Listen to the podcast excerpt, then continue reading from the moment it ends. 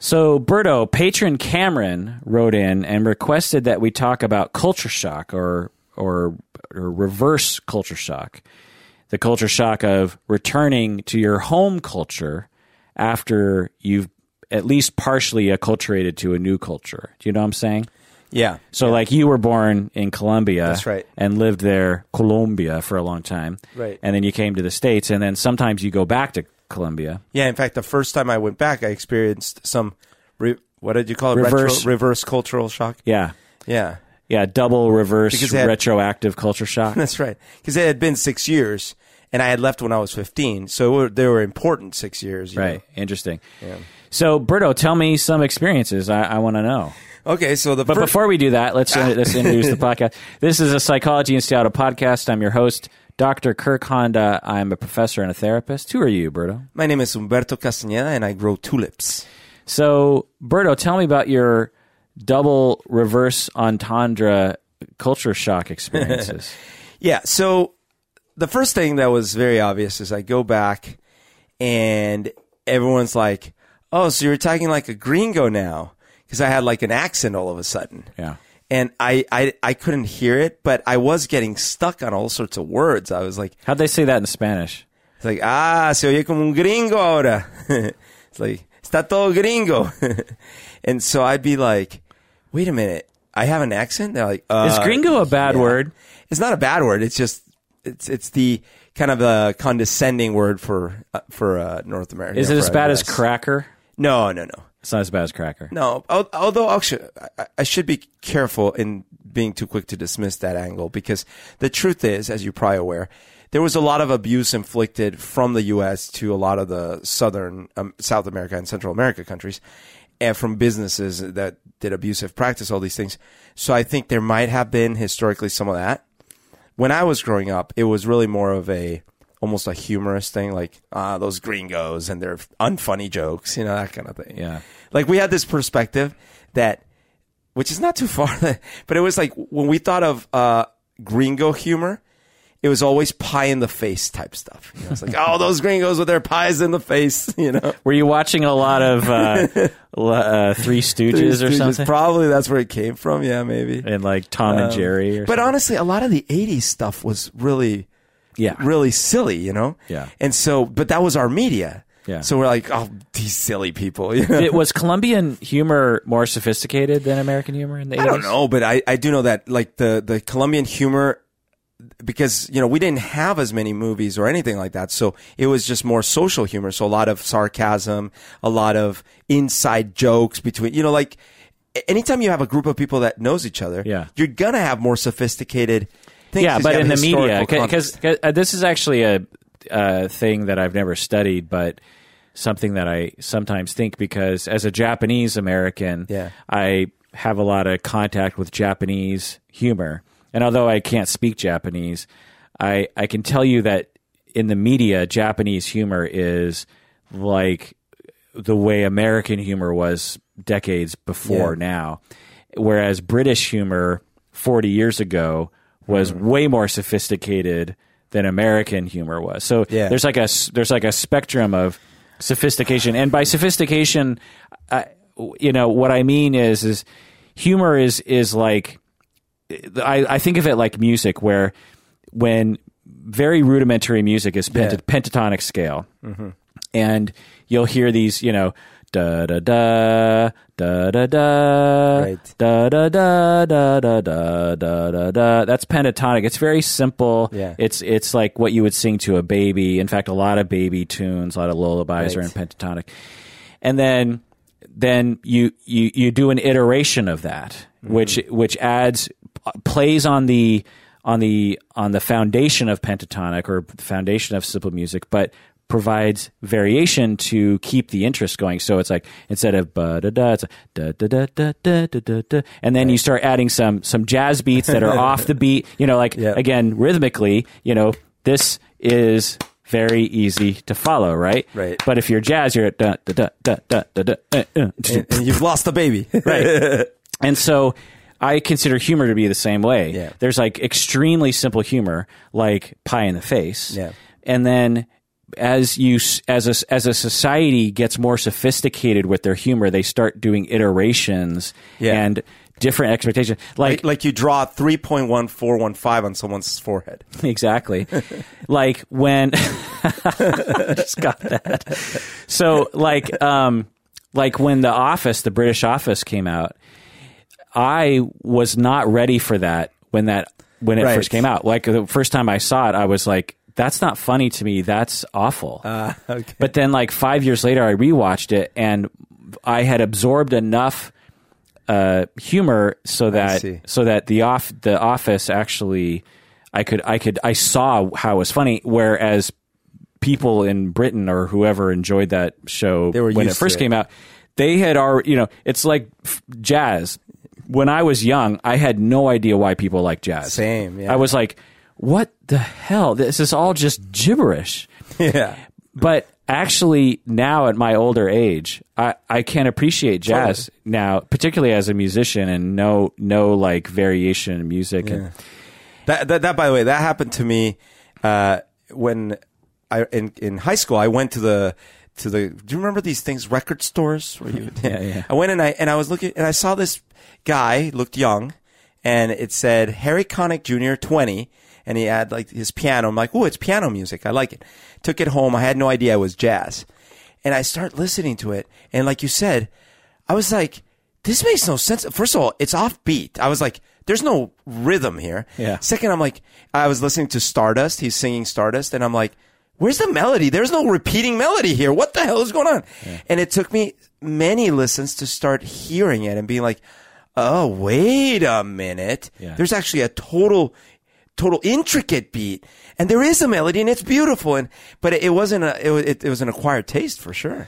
right and and even within jazz you have different levels of Oh, because that Harry, that stuff is as vanilla. Well, it's great, but it's not. In, it's not modern fusion jazz or acid jazz or any of that. right Stuff. Yeah. so humor is the same way and so how did we get on this topic Okay, oh so i was asking, asking me you about about Colombia, was- and and I think the answer is this. Look, to some extent, it was just you know, oh, they're foreign foreigners, so we're going to make fun of them. You know, there was a bit of that, but at the same time, I will say, okay, so we had a lot of Mexican shows, and we had some Colombian shows.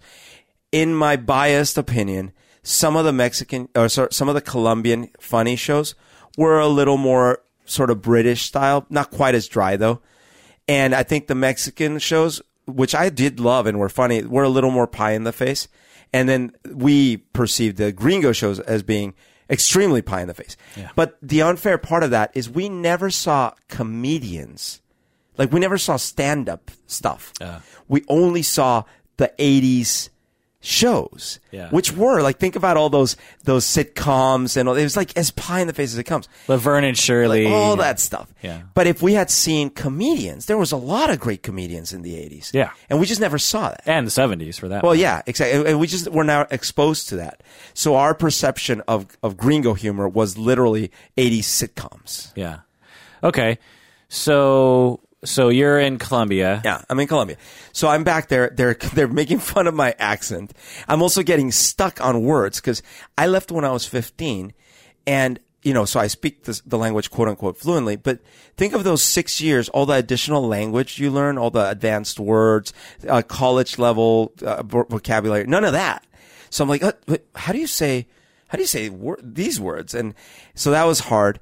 Uh, and then there's also so you went back when you were 21 21, yeah. And then there was also this aspect of like, okay, I have all these friends that I had stuff in common with. And on the one hand, as soon as we see each other, we're like, dude, what's up? And it, and it is sort of back to the thing. But we've now experienced six years in completely different ways. Yeah. And so And there's all very these very uh, experience packed years. Yeah. Yeah. And so there's all these frames of reference we don't have about each other. Yeah. Because I'm like, oh, I can't talk about how my swim team went because they weren't any, anywhere near and they took this trip to some place that I wasn't even informed of because of. So it, it was a little bit like, oh man, I missed out on a lot. What about like culture shock in the sense of language and Yeah. customs Yeah. and that so kind of so so here is another huge thing that happened. Music. When I left, uh, there's this there's this style of Colombian music called vallenatos, And when I was there uh, growing up, vallenatos to us in the big city were sort of like how some of us view country music here. Okay. Where it's like, you know, like I like old country music, but a lot of times I'm I look down on country music and stuff. Is it Oompa Loompa music? Oompa, oompa, oompa, Uh, no, it's a little more um, very uh, accordion heavy and very intense lyrics. But it's sort of the thing that's got in common with the country music. It's sort of like if you listen to the lyrics, a lot of it is about like when my wife left me and all these kind of things. And I didn't appreciate it at all. Not only that, there was also a class structure thing where we looked at it like that's the kind of music the the housemaids listen to. Oh. The people from the the the prairie, the people from the coast. That's not, you know, What kind of music did you guys listen to? well, to? we listened to gringo music, oh. and also there was rock, Spanish rock. So there were these bands that were coming up that were emulating a lot of the music from the from the Gringolandia. But I go What did you back. say, Gringolandia? Gringolandia. Yeah. Is that what you called it? Yeah. Gringolandia. Gringolandia? But then I It's go like back, Portlandia. That'd be a great show. Portland. I go back six years later, and I'm sitting there talking. So, what music you guys listen? to? It's like, oh, Carlos Vives. Now, here's the thing: Carlos Vives to me is this actor in a soap opera. When I left, about a little boxing guy, and I'm like, wait, the boxing guy, that little El Gallito Ramirez. They're like, oh yeah, that's so long ago. No, no, he's a musician. I'm like, what kind of music does he does? Vallenatos. And I'm like, get out of here. You're not into, it's like, yeah, it's the, all the rage. And I sort of like feel like they're putting me on. No, everyone is full on in. And this guy, because he was so famous, he sort of brought back Vallenatos to the new generation and reintroduced all these old hits, re-recorded them with him and his, and the bands and stuff. And then everyone was into it. So it was a big change. I'm like, I felt so left out. I'm like, because we would go dancing and they're all singing the songs and oh I love this one and I'm like what the fuck is happening? Did you? Did it make you feel disconnected? Bad? It did. It helped. It, it made me feel disconnected. Uh, one other thing that also made me feel a little out of the loop is remember when I left was at the peak of the chaos and the bombs and the things, and so I was sort of still expecting that sort of situation. And everyone was like, dude, what are you talking about? That's so long ago. Like things are fine right now. And I was still very, very like paranoid and things like that. So that was also a little, little different. Interesting. Yeah, there's many names for this experience. Uh, we said reverse culture shock. There's also just culture shock, cultural retooling, or acculturation, or acculturative stress. You know, the stress of learning how to behave in a new or a previous culture. Code switching, which is switching between different ways of thinking, feeling, and behaving depending on the cultural milieu. And there's many other terms. By, by the way, I, I want to point out that I am not proud because a, a minute ago I said like, oh, that's the kind of music that the housemaids would listen or the prayer. I'm not proud of that sentiment now at Yeah. all. Yeah. But at the time, that's sort of how we thought. Yeah, totally. Classism Yeah. is a thing. One, two. When you're younger, it's harder to check yourself before you Check wreck your privilege. yeah, bef- you know, like because you're young and you just don't. That's right. You're not, you know, and that was ageist of me to say right there. uh, all right, and I say that also from personal experience because when I was younger, I, you know, um, I'll tell I'll tell you a little story about classism when I was a kid. I I had a football coach who was very dear to me, still is friends with him on Facebook, and uh, he he was a very f- formative person in my childhood. And is that the right term? Formative person. Formative, He was very Influence. important. Yeah, formative influence. and because a football coach, when you're a kid, is someone that you spend a lot of time with, and someone who does a lot of bad things to you. yeah. and and and does a lot of good things Yeah. for, for you. Um, but he Makes you sweat till you bleed. he worked in Issaquah at the Darigold Center, which is still there. Oh, yeah. Darigold is a is a local dairy outlet, Yeah. And so he he worked there, and he worked right on the main street. And so when you drove by, Right. which was the main street in Issaquah, you could see him like cleaning the truck. The trucks would pull up essentially and just get milk like poured. You, that was back in the day when things were different, but but that's where he, that's where he worked. And I was talking with with uh, a friend of my parents, and I was like, "Yeah, you know, he he works at the Darigold Center or something," Oh. and and I was probably fifteen ish or something, and the, uh, the friend of the family, I don't know why, but went to my parents with it, with I'm, which I'm actually glad that they Yeah. did. And my parents sat me down and had one of the most like eye opening, you know, confrontations with me about how that's honest work and you're not above it. You know what I mean? and your coach is a is a great man. Yeah. And it's that's an honest living and how dare you like put someone down because of their job. Wow. Yeah. And Good so- talk. yeah, it was extremely eye opening to Right. me, you know, and from that day forward I tried hard to be that way. right. But but, you know, just cuz I absorbed the culture as a young person, I looked down on manual laborers and looked up to people like Gordon Gekko and that kind of thing Right. in the 80s. Um so that's that's, you know, what Yeah. I'll say about Yeah. that. But anyway, um so what is culture shock? How, what what's the definition we can say about that? It's maybe when uh, the the customs, the uh, maybe the fashions or the habits of the people that you're around uh, are so unusual to what you're used to that you actually experience some distress or some Good. Distress or disorienting yeah uh, experience of entering a new culture. That's good. It also involves some amount of grief, meaning the grief of loss. So, because you're losing your old culture. For you, when you came to the States, uh, tell us about that culture shock. Oh yeah. Well, actually, what's weird about that one, I was expecting way more culture shock that direction. Yeah. Because So I, you moved from Bogota, Bogota to Tacoma. to Tacoma, yeah, Tacoma, Washington. and And I, you were in the suburbs, right? I was in the Tacoma suburbs. Absolutely. Like the nice suburbs. yeah, the nicer area. Yeah. Yeah. Um, so I was really expecting to be like in the Karate Kid.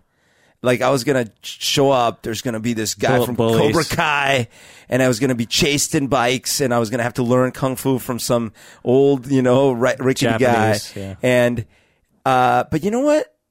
No, it was actually fine. Uh, the the biggest aspects of culture shock I, I found were that I went from being free to move around in Bogota at four, at 15, I could travel all over the place because there were so many buses. Every like it's a grid of buses that I could go anywhere. So if I was going to go visit my friend who was like 40 minutes away, like I could. So I had that freedom of movement, even though I didn't have a car. Um, I come there and all of a sudden I'm basically all but grounded. I have no car. I have no way to get out. If, if someone with a car doesn't pick me up, I'm screwed. My mom's not taking me anywhere. I'm not borrowing the car because I don't have a license. Nothing. It was shocking, you know? What about like just the shock of being in a culture that speaks a different language, that has a different set of mores? I mean, maybe Colombia is more similar Well, to. the, the thing is, A, I spoke the language fluently already. B, I had grown why, up why did you speak the language fluently? because I had spent uh, two years when I was very little in the East Coast. So I had picked it up when I was little enough. And you watch a lot of Gringo. I watched all my media was, well, that's not fair because it was translated to Spanish. So that doesn't quite count. But the influences, all the music, all the music I was so listening to. when you landed when you were 15 yeah, from the plane, uh, you could speak English pretty well. oh, it was it was fluent. I was fluent in English. That's so that would have really helped That reduce the culture. shock. That definitely helped. Yes. Yeah, because like, Yeah. imagine if you didn't have that, you'd just be like, That's true. completely- Okay. So that was not something I had to sweat. Did you have an Um, accent? More of an accent back I then? I probably did. I probably did, but uh, but be, but remember because I I learned both when I was like two. yeah. I, I sort of developed both with with pretty close to no accent. You know, so in, in Spanish right now I have more of an accent than I do in English Because you've been in the states because. I've been here for so long. Um, but anyways, so that part wasn't so much it.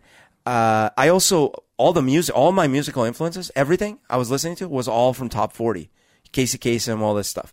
Uh, I had been visiting my mom in the summers for the last two summers prior to that. So I had also had friends. So there were a lot of bridges that helped me Yeah. There were some things, for example, uh, I mentioned the transportation thing, which actually was a big deal. The second one was alcohol, which at first hit me a little bit because I was already drinking. And I went from like already drinking freely at parties and stuff to the next time I drank was when I was like probably 21. Wow. You know? You didn't drink in college?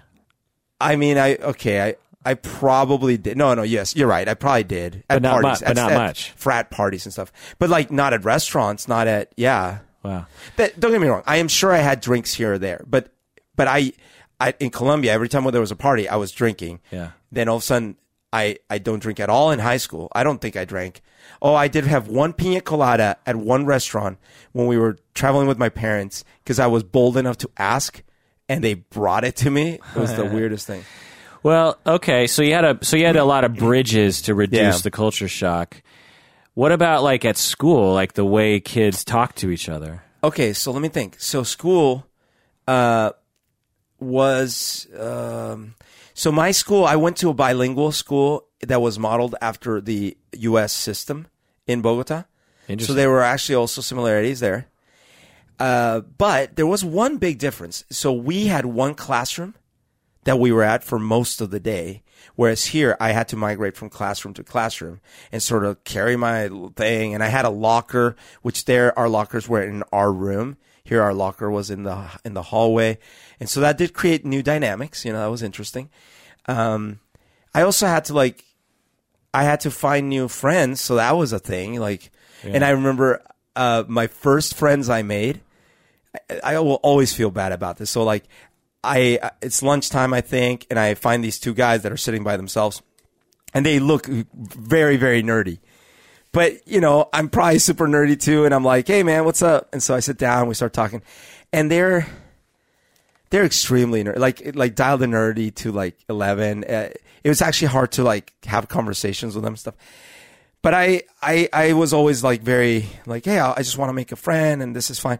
So I was hanging with them, and about a, a week in, I had made a couple other friends that were into music, and one day, one of them, who you know, comes over. It's like, hey, you should come sit with us, and then I'm like, okay. So then I stand up and I look at the two of them, and I'm like, hey, I'm gonna go sit over there. Yeah, it's table. funny. If I if I was to make a movie, I would I would have two flash forwards presented to you, like like you're looking at the two kids and they're looking at you like you, if you leave, like thirty three percent of our of our of our table. of our table is going to be lost.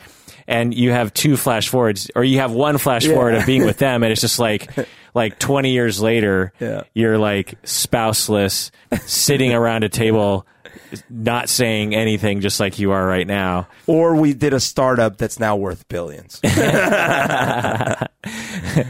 It was Bill Gates. Yeah.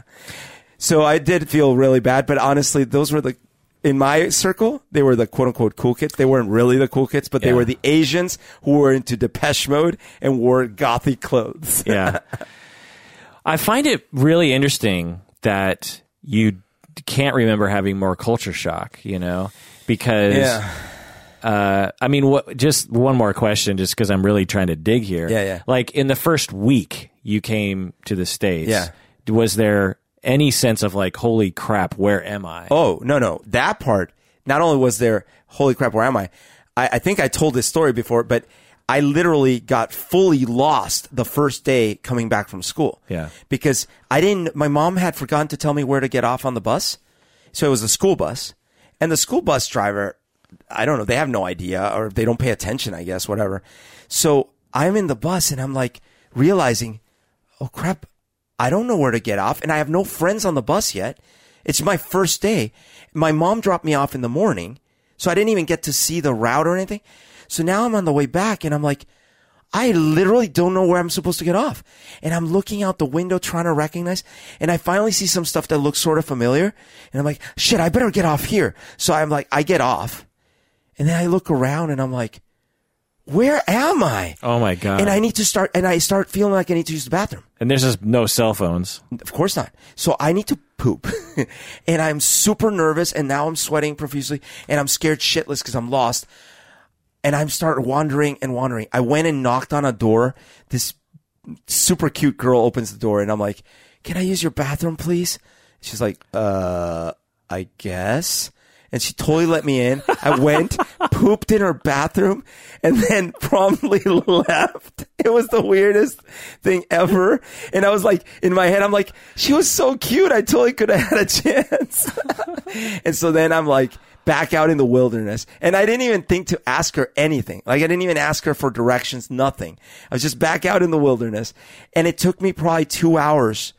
Well, maybe it was less, but in my mind, it felt like two hours of wandering until finally I was like, that's the street. I totally recognize that street. And I finally got home. You could have been miles, you know, and never found your way back. Absolutely. I could have been kidnapped by a lot of people. Yeah. And I got home and get this, when my mom gets home, I'm like, mom.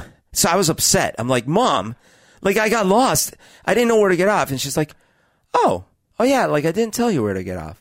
and that was it. God. I was like, oh my God.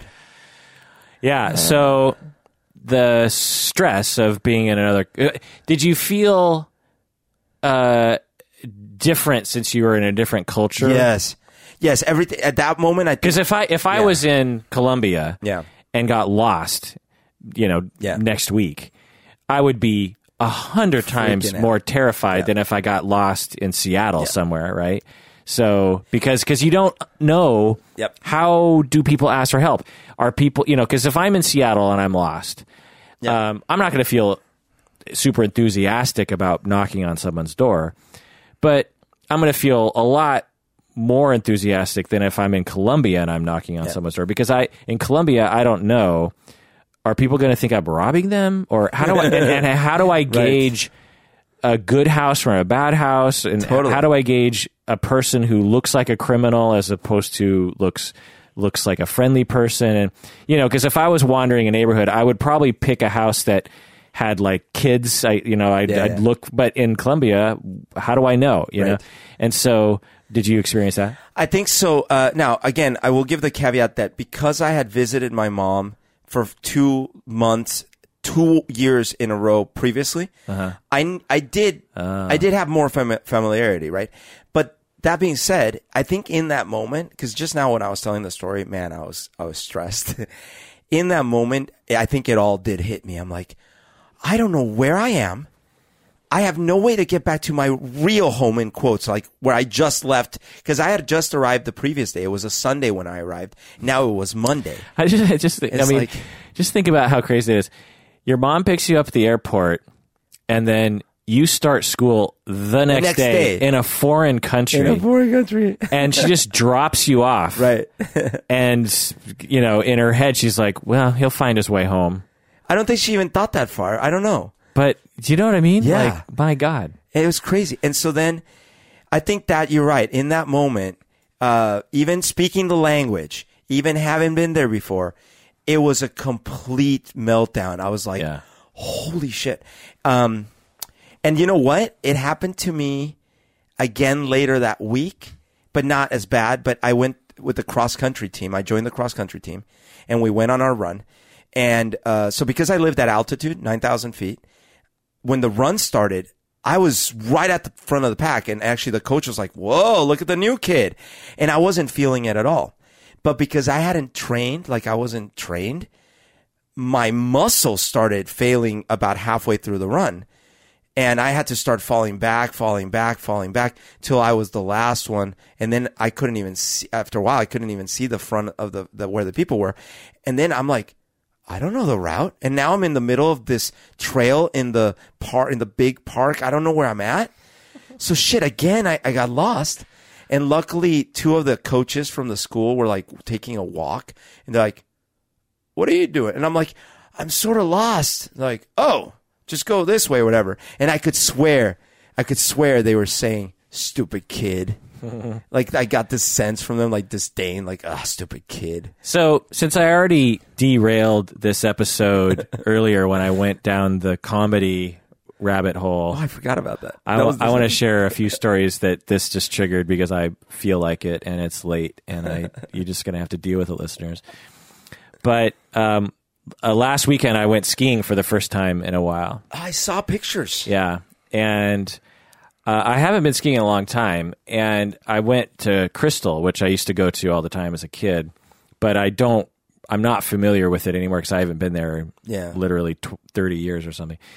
And I was with people that were very familiar with Crystal, and when we're on the chair, uh, my friend David, he he's like, so what we're gonna do, Kirk, is we're gonna we're gonna head to the right, and we're gonna we're gonna take a track, and then there's gonna be an elbow of another track, and then you're gonna take that track down, and then we'll meet at the chair. and in his mind, he's a terrible. He's he's a great guy. he's But- terrible. but he's he- a great guy. He's a terrible describer of uh, because because I because I you know went to the right and I was following them and then I got I was midday and so I was getting a little cocky and I thought ah I could probably manage this on my own I don't need to I don't need to follow them all the time and there was no elbow in the track you know what I mean it, Oh, I no. kept waiting for that for this for this turn yeah. and I think I was following some other randos, and all of a sudden I find myself I'm in pure powder. There was just a ton of snow, and I'm in the woods. Oh, and and I'm but there's other tracks around and I'm thinking, well, you know, just keep heading down and eventually I'll hit something that's familiar and I'll like a rock. yeah. And so so I'm heading my way down the way that it feels natural.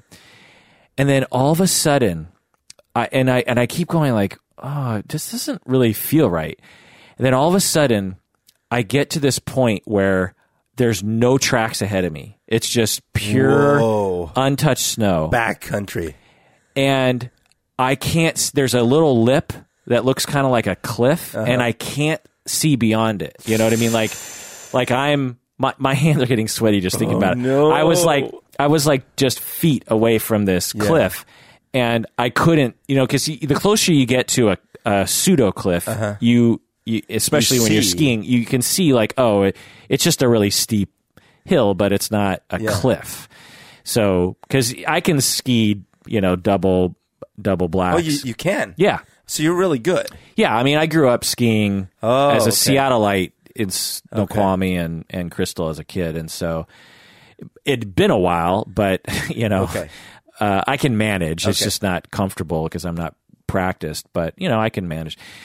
At least I think I can. But anyway, I, I but I do know enough to know that if this is untouched snow on a busy place, Yeah. and it and I'm in the middle of the woods and I can't see a single chairlift from where I'm at and I don't see another human being and I and I and I can't see anyone and there's a and it looks like a cliff this is one of those stories Yeah. where someone falls out because because the other thing is like even if it's not that far you could break your leg and freeze to death Absolutely. or you could go headfirst into a like a little kind of weird crevice Right. and like suffocate you know what I Yeah. mean if no one's around to help you So you start freaking out.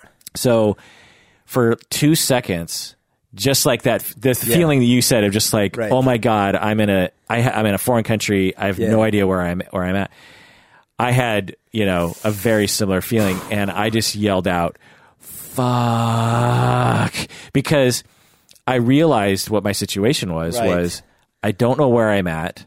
I don't know even if I'm safe Yeah. and I don't know how to fix the problem because in You with skiing, go. yeah, i if I if I had snowshoes, I would have Yeah. just hiked my way out of it. Hiking while carrying skis and In poles powder. in powder, very thick powder, like up Yeah. to my mid thigh, maybe. Um, in ski boots is extremely hard. So, um, so I told myself because I had this feeling like, well, just go over the cliff. It's I'm sure it's fine. Yeah, just yeah. get down the hill. But I said to myself because I've seen a lot of documentaries about this sort of thing, Uh-huh. and I and I and I remembered people who panic die. You know what I mean? Yeah. people who panic die. And so I stopped everything I did and I just stood there and I just assessed the situation. It's like, I'm Oh, okay. I'm. But the thing is, is do you ski at all? Yeah, I, I was just skiing in Whistler two, three weeks ago. Okay. You know, there are certain times, I don't know about you, but there are certain times when I'm skiing when I'm like, I am this close to dying. Like if, if, if things went just a little wrong, I, I, I think I haven't quite gone because I'm not as I didn't grow up skiing. The first time I ever skied, I was 15, and I only did a couple times and stuff. Um, but I have skied intermittently, so I could do a black, not a double black kind of thing. So the most I've ever gotten into danger was one time, I think at Crystal, where the people I was with were like, "You could handle this." And I was like, "Are you sure?" And then they took me down a double black, and I was totally not ready for it, and I was freaking out the whole time, and I I don't even know how I survived. But other than that, I don't usually get myself that into that risky of situation. Well, I I have for some reason I've just always had this sense skiing uh-huh. that at, at any time s- something really terrible could happen. Uh-huh. I mean, on the way up just earlier in the day on a chairlift, this guy broke his leg or something, and he was screaming at the top of his oh lungs, and it just happened. You know, He broke his leg on on the on the going downhill. yeah, so we were on the chairlift Oh, going up, no. and right below us, like I don't, I didn't see what happened, but and I, Yeah. I assumed it was his leg, but and uh, so I don't know, maybe that kind of put a pall on Oh, everything. But anyway, so so and the other thing was I had my cell phone, Oh yeah. um, so I knew that So if I needed to, yeah, but I didn't know how to describe where I was, you know. Anyway, uh, to end this long stupid story, I, I hiked my way up. I, I hiked back okay. and then uh, but I still couldn't find anybody or any kind of real track through the woods. There was some tracks, but I was like, uh. and then these guys came by, and I yelled at them, and I said, "Can I follow you?" Because I because the thing is is Yeah. if I crash and I'm head first in a hole, they can pull me out. Yeah. You know, like I'm not worried about that. I'm just worried about being alone. You know what I mean? Right, right. And so I followed them, and then we we and and I was like, "Do you know where we're at?" And they're like, "I have." We they're like, "I don't even know how we got back here." they were scared Oh, no. too. They were like, "I don't know. I don't." And and they're I'm like, "Do you know how to get out?" They're like, "No." Like, "Do you know how to get out?" And I'm like, "No." And I'm like, "Well, could I just follow you guys?" and then um they got to a ridge um and they were like, "Oh, it looks pretty steep down there. Maybe let's." So we kind of wound our way out. But anyway. That's crazy. Meanwhile, my friends could care less. You know, I, I had five friends that did like five other runs while I was sitting there on the mountain. I will say that at Whistler, just the other day that I was there, uh, the conditions at the top were full whiteout. Like it was snowing intensely, that icically snow, and you couldn't see two feet in front of you at one point. I hate that. And and keep in mind, so you know, I'm not trying to go down the double blacks or anything, but I am I'm sitting there not knowing if I'm about to crash into another skier. Yeah. And and and and so it's by feel because you don't really know, and then so all of a sudden the floor feels like it drops under you. Yeah, that's awful. Oh. Or f- super foggy is Yeah, terrible too. Yeah, I hate that. Um, was it that way the whole time? Or No, no. And and actually I had a great time, a really great time. But it's just that in fact some of it was almost like I felt this is the closest I'm going to get to braving the elements as if I were in as if I were my friend Ty Berzoni in the Arctic or the South Pole or something. Yeah. So, you know, I'm just I'm just as brave as those guys that go and save people in the South Pole. Yeah, exactly. All right, so getting back on track with culture shock here. This episode is completely off the rails, but anyway, um, yeah, culture shock is a disorientation or a distress as a result of entering a new culture. We also experience grief of losing our old culture and our old place. You can also experience being marginalized by the dominant culture. Did you experience any marginalization? Oh, okay, so that's a good point. So back to when I came here, um, one one aspect uh, I was talking about music. So even though I was very much aware of the popular music here because I listened to top forty, on the other hand, at parties we always danced Latin music, salsa, merengue, those kind of things, and you always dance with a with a girl. You know, you're always dancing together and stuff like that. like with ha- holding hands. yeah, you're you're one hand on the hips and the other, And I've seen you do this merengue Yeah. dancing, and it is it is highly active, and Yes. you're, you're throwing that woman around Yeah. like a bag of potatoes. Yeah. And that's how And they usually really like it. Yeah, usually. And so then I go to these parties, which I didn't go to that many, but we'd go to like, or the dances, the school dances. Okay, so again, if we're going back to our movie script here, you you know, you're like, oh, we're all going dancing, and then like you and your new Asian, uh-huh. like semi cool friends, you you run in and like you just grab the first girl and you start throwing around, and your your five Asian friends are looking at you going, he's ruining our lives, and this girl's like, woo. Yeah, basically what happened was similar to that, where, where we go to these dances, and first of all, I'm like, why is no one dancing with anyone? This is so weird. So me and my friend Ty, we decide we don't care. We're gonna dance, and so we were the weirdos in the middle of the dance floor doing all the the crazy, uh, you know, dancing to Erasure and The Cure, going, you know, gyrating in all sorts of very bizarre ways. Uh, but that was that was the closest I got to experiencing dance from the thing. But the biggest thing that I remember now that you mentioned, Just it, an asterisk here. I think a big uh, protective element to culture shock is friends and confidence, Uh-huh. Oh, yeah, which you true. clearly had. yeah, I did. That helped a lot yeah. Because, like, if you were shyer or less sure of yourself, Sure. you could have felt like really put upon and, That's true. and marginalized where you're just you're the sort of guy who's just like well screw it i'm just gonna make this my own Yeah. scene you know That- and that's absolutely true. Uh, on the other hand, so basically narcissism narcissistic yeah uh, on the other hand uh, i'm in the classroom there and i think i've also mentioned this before but uh, for example my physics professor starts cracking jokes left and right about colombia Yeah. and every time i meet someone i'm the first colombian they've ever met and the only other thing they know about Colombia is Escobar and the drugs and maybe the coffee. Uh, also, I am not at all into football, nor, nor do I understand anything about it. I barely understand baseball.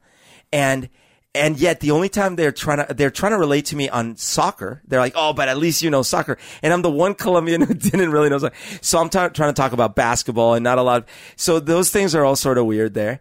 Um, th- so that's definitely different. And then lastly, uh, fashion wise, I grew up in, oh, sorry, in my school in Colombia, there were uniforms. So I never had to think about what I wore. Oh. I just put on my uniform. You go. You had some choices like which watch, maybe the shoes, maybe sort of, but not really. And here, it's like I, you know, every day is a new day, right?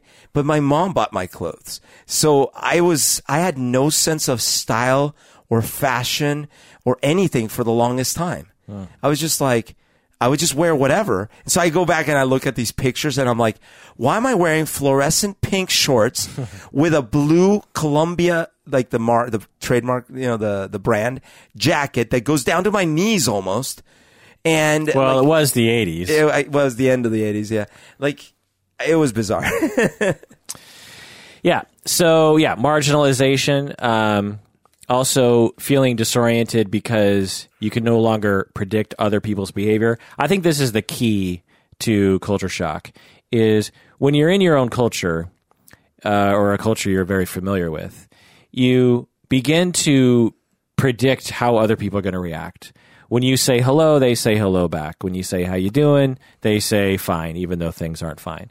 When you say how about them Seahawks, you know, Right. blah blah blah. Like there's a certain routine to the way people interact with each other.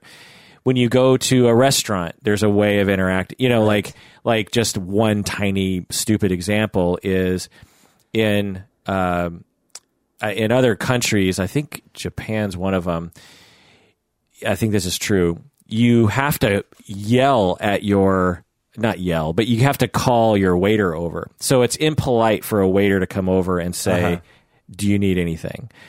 That the waiter waits until you you go, you know, uh, sumimasen, you know, and you just Right. you just scream, and then the the waiter comes.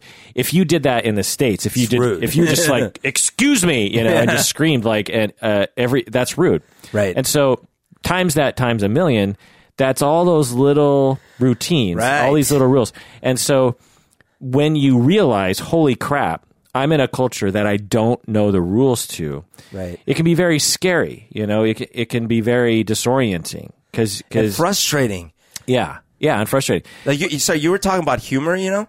I just remembered the the more we dig, the more I'm remembering. Like, oh yeah, this was different. In the bus going to school after I had made a couple of friends, I'm sitting there and I'm starting to try to like say funny things, you know, to integrate and stuff. So my my style of humor in, in Colombia and most of my friends and a lot of the culture in my family and stuff like that, very sarcastic but dry. So you would say a lot of things that are clearly not real, but you would say them in a dry way, and that was sort of part of the humor.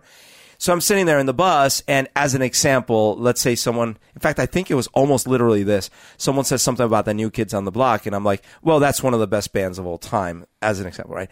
And then this guy, this big, tall Italian guy that I, I became good friends with after that, but he's like, are you an, a moron? Like, there's, there's terrible or whatever.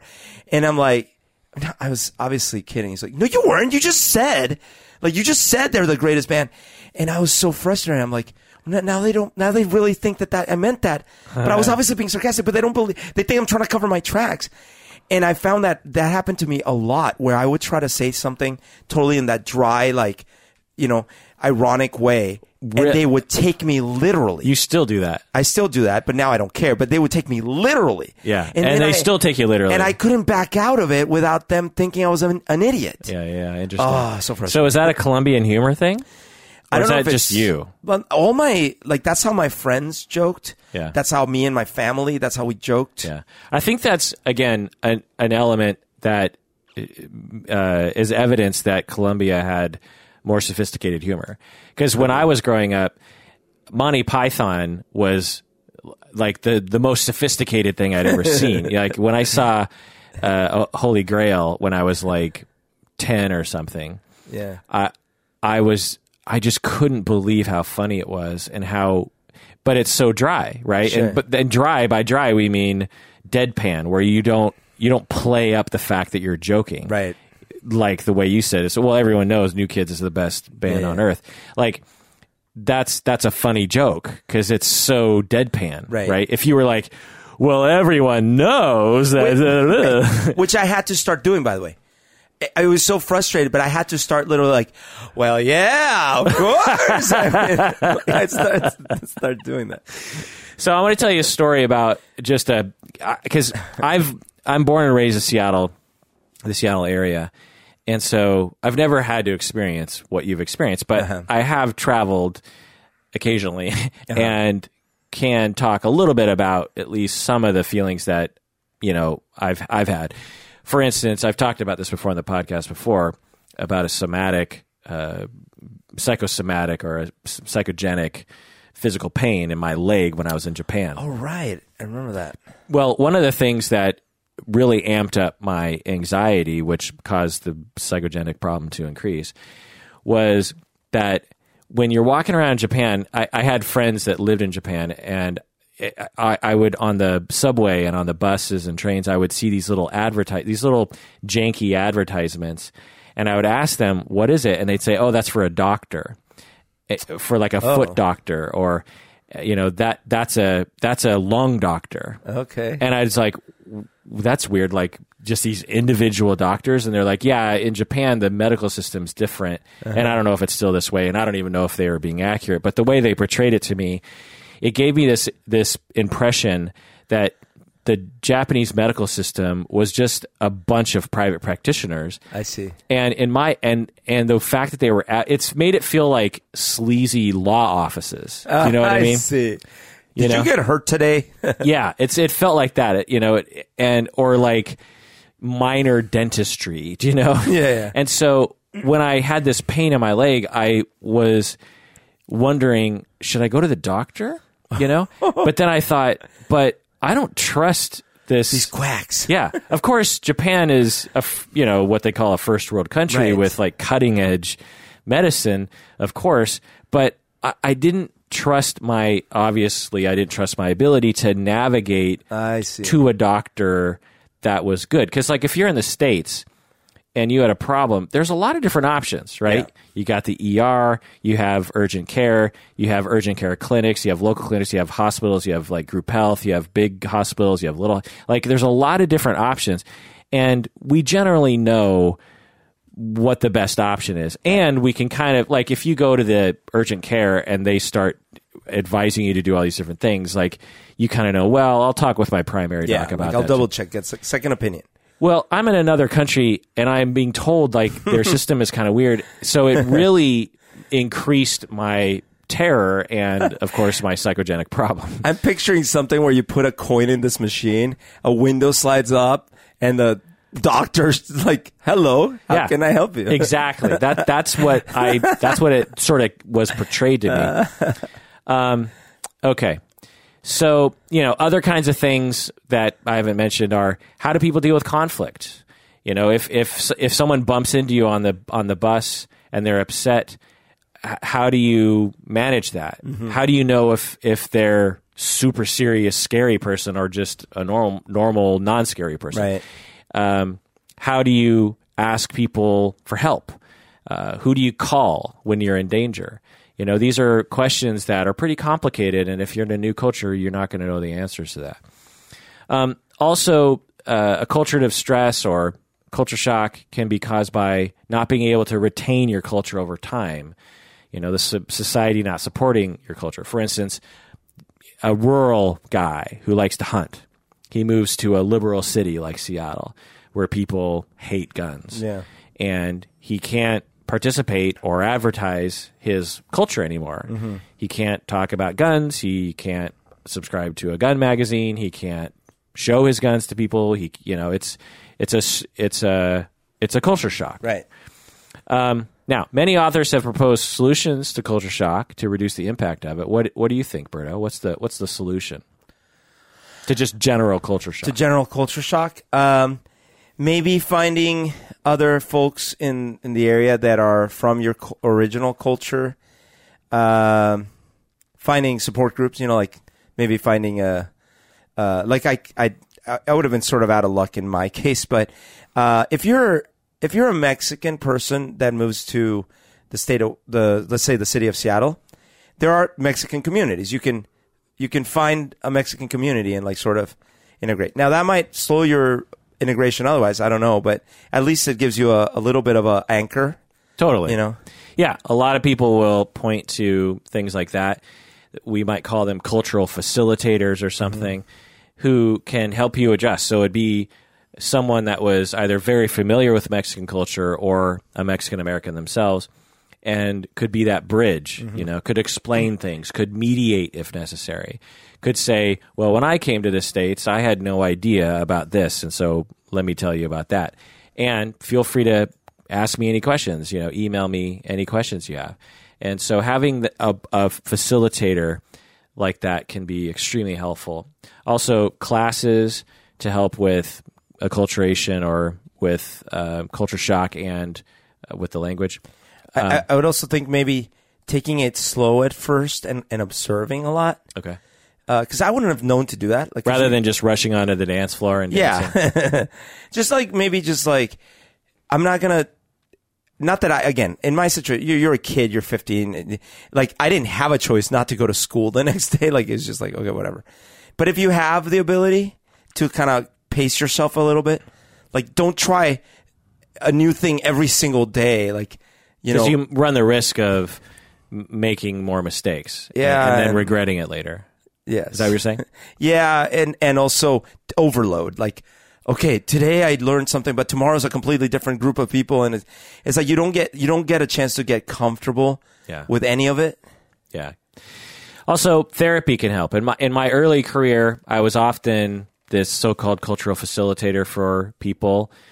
Uh, most of the therapy was me just helping them feel comfortable with living in Seattle, which was entirely new to them. And I'll, oftentimes, I would just gab with them, and I could tell that they were learning about Seattle culture and about Seattleites through our conversations, and it seemed to reassure them.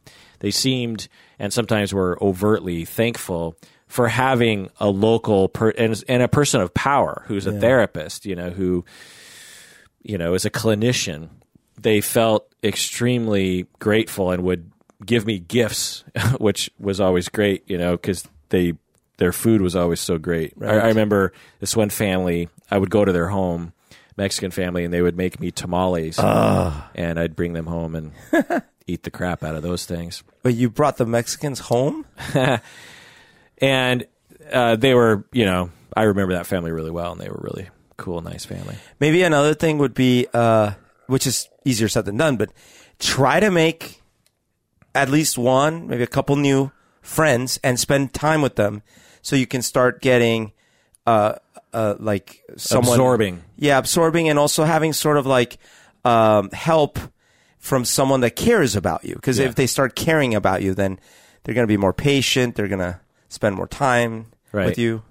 So to to address the patron patron camera's specific question about reverse culture shock, returning to your home culture, uh, you know, things that I can say about this that are in our culture that are sometimes talking about is like you've gone native. You know, like when you went back to Colombia, they were like, "Oh, you've gone gringo." You've gotten gringo. yeah, you've gone native. uh, J Lo had her song "Jenny from the Block."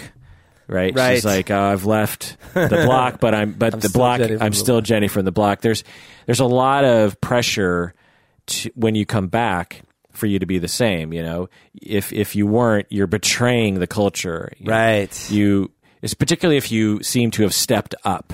If you stepped up to a culture that is perceived as higher, then the original culture will ridicule you and it, it was so you. it was so much so that my cousin told me that I walked differently Yeah, when I went back. you like, walk like a gringo, Yeah, she was like, "You walk differently. You don't walk like a Colombian." like in a in a condescending way. yeah, like uh, you lost your swagger or something. You're no longer a Colombian. Yeah. You're an uptight gringo. yeah, Uh, uh, an example that I thought of uh, when I was, you know, thinking about this was when I was in grade school. There was a girl, a friend of ours, who moved to Texas for I don't know, I don't, maybe a couple years, and then she came back, and she totally had a Texas accent, which makes sense when you're when you're Right. five or seven or eight or something, Yeah. and you you know, and we all made total fun of her. We're, we're just like, listen to your stupid accent, and and, Oh. and it's just like, why, you know, what what's threatening about a natural a natural process right, of you know coming to the United States and walking like a gringo. right. Walk like a gringo. um, it's just dumb. Also, uh, in the military, there's a lot of actually. You, you'll find a lot of reverse culture shock literature put out by the government in the military Oh, sure. uh, because of uh, high suicide rates and all that kind of stuff. But like the Hurt Locker, you remember that movie? Yep. He comes back to the states, and they really portrayed the reverse culture shock really well. Yeah. because for the first hour of the movie, he's like in utter peril all the time, That's right.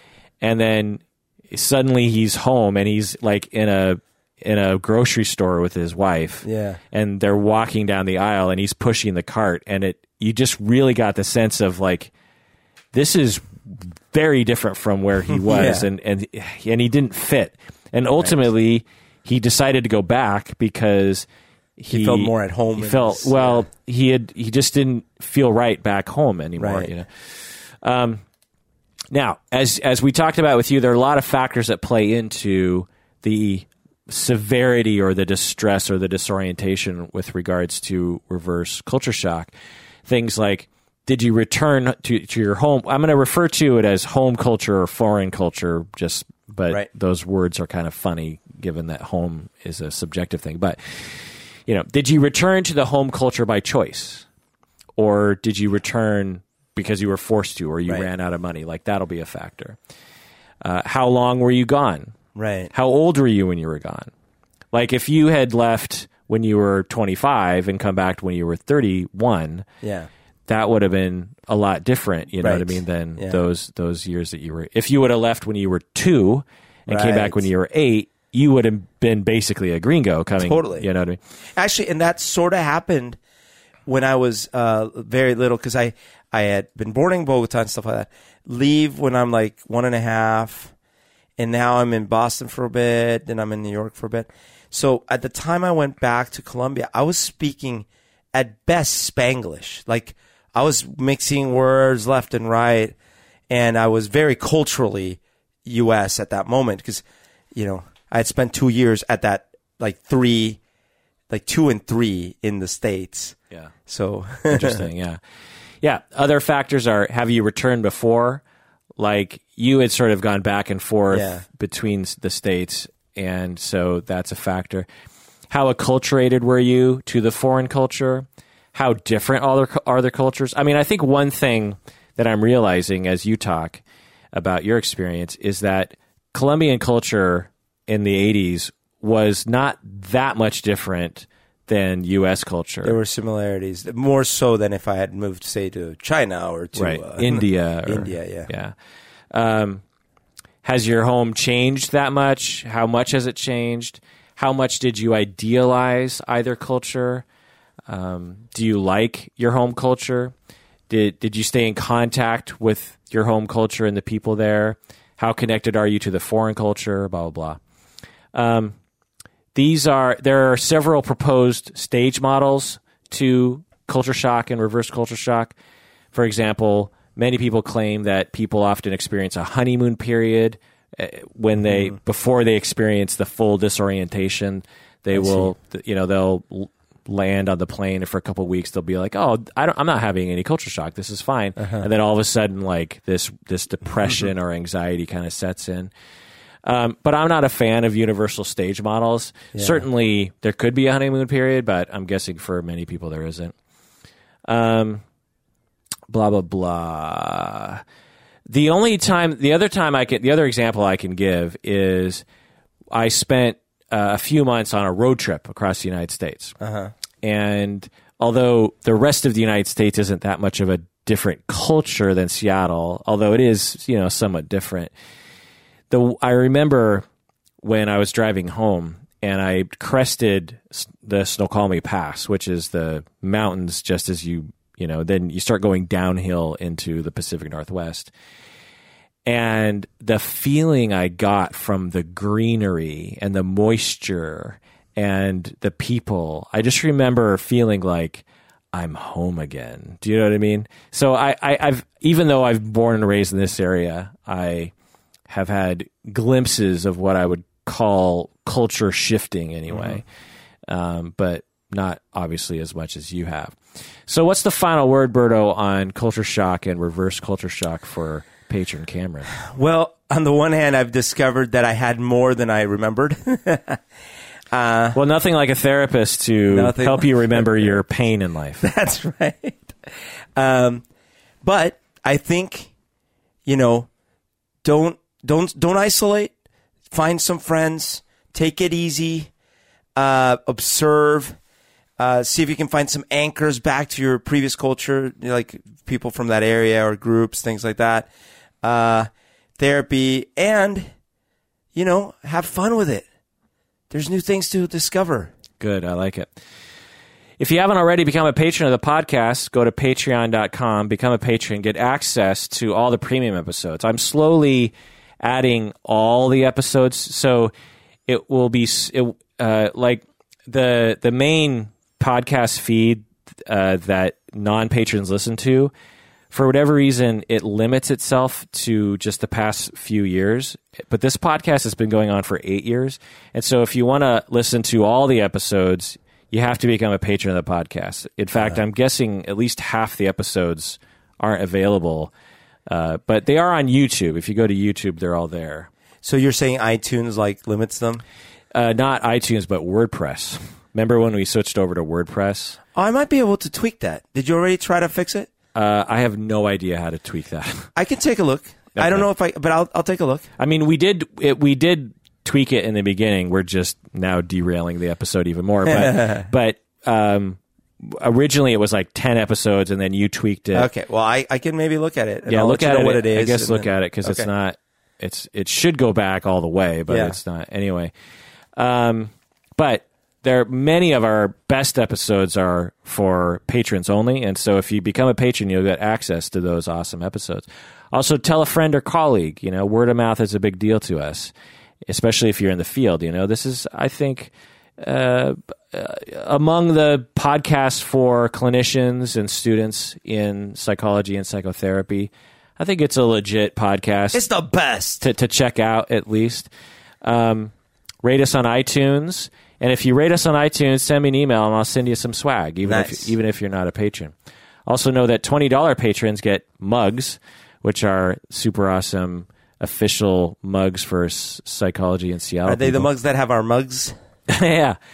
Uh, also, uh, join the Facebook fan group on podca- on uh, podcast on Facebook. That's run by famous patron Lyndon. Lyndon. Uh, there's a lot of exciting things going on there that I don't look at because I don't want to read things that are negative against me. We had a, a really great discussion. Uh, Yeah. It today or yesterday? right. So Lyndon posted something on the Facebook fan group. So we have a Facebook page that's regular for that's uh, that I run and you run actually, but it's pretty dry and it's it's kind of like a website. by the some book. extent. yeah. But then the the fan group has all sorts of chaos happening, which which Those guys are out of control. and we started an Instagram, which um, I will add another picture here of Berto looking like a monkey there because he's boo boo boo boo. Okay, so I'm gonna Instagram that stuff. Actually, I think I need to pull back a little bit because I need to square it. Anyway, um, so join our psychology in Seattle Instagram. I have no idea what every time. Basically, I figured out what I'm doing with Instagram is whenever you and I are together, whether we're at the movies or Uh-huh. podcasting or just, I'm just going to take a picture of you and I'm gonna, I'm going to post it. Me? So this is just going to be the ins- Instagram monkey? of, of Berto. All right. Um, another thing I want to say is a patron has published a book and it's available on Amazon. It's called I'm Here for You. I'm Here for You Oh. by Luke Lee. Patron Luke Lee has pu- you know published a book called I'm Here for You. It's a good book if you want to learn more about communication and how to communicate well and how to be present with people, Uh-huh. how to be like really a good listener What? and really pay attention. So again, available on Amazon. I'm here for you. I'm here I'm for here you for you. by Luke Lee, patron Okay. Luke Lee. Go out and buy that book. Do it now. Also become a patron of the podcast. uh, and if I haven't said this already, you know, if we get another couple hundred patrons, uh, I'm guessing that's what it'll take. We can start donating to Pet Finder, which is a wonderful organization that saves pets from being euthanized. They take basically my experience with Pet Finder is there's all these people who volunteer their time, their homes to help pets uh, find homes for them. You know, Right. so for instance, for my cats, I went on petfinder.com and I found these two cats and I said, I want these two cats. And then the foster parents contacted me and they were in they were in Oregon and or maybe even California or something. Whoa. And they said, "Oh, great. You would like these cats." And I I said, "Yeah, I'd like these cats." And they said, "Okay, well, we'll drive them up to you." Wow. So they're th- they're this retired couple. So then they come to my so they drive all the way up to my house. oh my god. to, to and I and and there's a suggested donation of hundred dollars per pet, but you Uh-huh. but you don't even have to do that. And the reason for this is because a lot of people donate to PetFinder.com, Right. and a lot of people donate their time because it's a wonderful organization. Then these people tell me, "Oh, we got these cats from a woman who flew these cats on an airplane from Beirut, Lebanon." wow. So there's this woman in Beirut, Lebanon, who works with Pet Finder, uh, and she will find stray cats on the street and get them their shots and everything, and spay and neuter them, and then personally fly them to the states, get them in the Pet Finder foster system, to, and then put them on the internet, and then they get they get. Um, you know, rescued. So, you know, whenever you're in foreign countries and you just see all these, you know, uh, feral dogs and cats running around, there are people who are actually Trying tr- to- trying to help them out, you know. And being feral, there's nothing wrong with that, but sometimes they don't look so healthy. Sure. And so, uh, and I've had these cats for nine years now, and I, I think it's really great. But if it's a cow, we slaughter it. yeah, It- it's called Pet Finder, not Animal Not Finder. cow finder. Yeah. So thanks for really just putting a nice ending to that. Uh, but anyway, if if we get a couple more hundred patrons, we'll be able to start donating to Pet Finder, and, I, and I'm you know I'm really looking forward to that threshold happening. Yeah. Well, that does it for that long meandering. what was this about? Yeah, I don't know. I, Sometimes I feel culture shock. sometimes you just got to have one of those episodes. you do. You do. Well, that does it for that episode. Thanks for joining us out there. Please take care of yourself because You deserve it.